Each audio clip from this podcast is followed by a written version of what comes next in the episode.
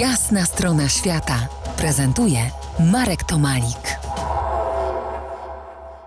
Rozmawiamy dziś o osobliwościach architektury. Z Azji wracamy do naszej starej Europy, gdzie wydaje nam się, że u staruszki, u staruszki Europy niewiele się dzieje, a jednak.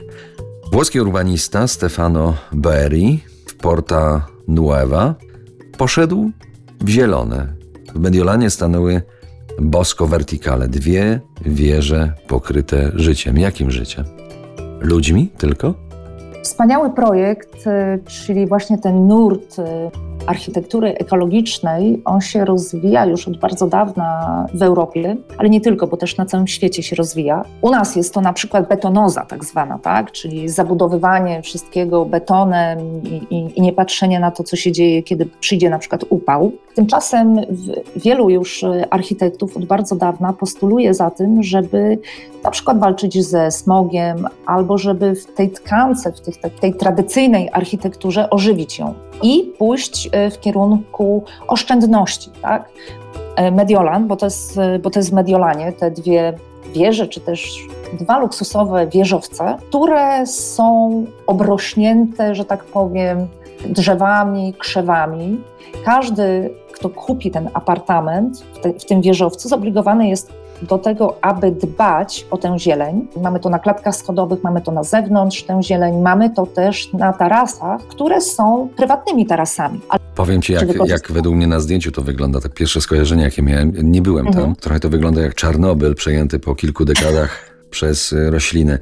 Ale co jest ciekawe, jest te dwa wysokościowce mieszczą ponad 800 drzew i 20 tysięcy różnych gatunków roślin. Można by tym obsadzić dwa hektary tradycyjnego lasu. To jest tak, niesamowite, po prostu to jest gigantomania zieleni w ogóle. No wiesz, z jednej strony mamy produkcję tlenu, z drugiej strony mamy e, walkę ze smogiem, z trzeciej strony mamy architekturę, czy też architekta, który pokazuje, że można, tak? Ale co ciekawe, ten architekt właśnie nie zakończył, no bo my mówimy tutaj o luksusowych apartamentach, tak? To są drogie, e, drogie apartamenty, to jest drogie miasto. Ale on poszedł dalej i stwierdził, że moglibyśmy wykorzystać ten patent również przy architekturze socjalnej i wybudował taki blok w Eindhoven e, w Holandii. I jest to budownictwo socjalne. Wybudował to oczywiście z tańszych już materiałów, tak, przy wsparciach, e, przy dotacjach, ale zrobił to i tym samym chciał pokazać, że ta ekologiczna architektura, czy w ogóle myślenie o architekturze w kontekście ekologii, nie jest fantasmagorią, tak? nie, jest, nie jest jakby przypisane tylko i wyłącznie e, bogatym ludziom, że oddolnie każda warstwa społeczna może mieć swój udział w ratowaniu planety tak naprawdę. Czyli jest to architektura ekologiczna, tak, tak, czy nie? No jest to architektura ekologiczna. To nas czeka w najbliższym czasie, a za kilkanaście minut czeka nas jeszcze jedno spotkanie w temacie osobliwości architektonicznych. Zostańcie z nami. To jest jasna strona świata w RMS Classic.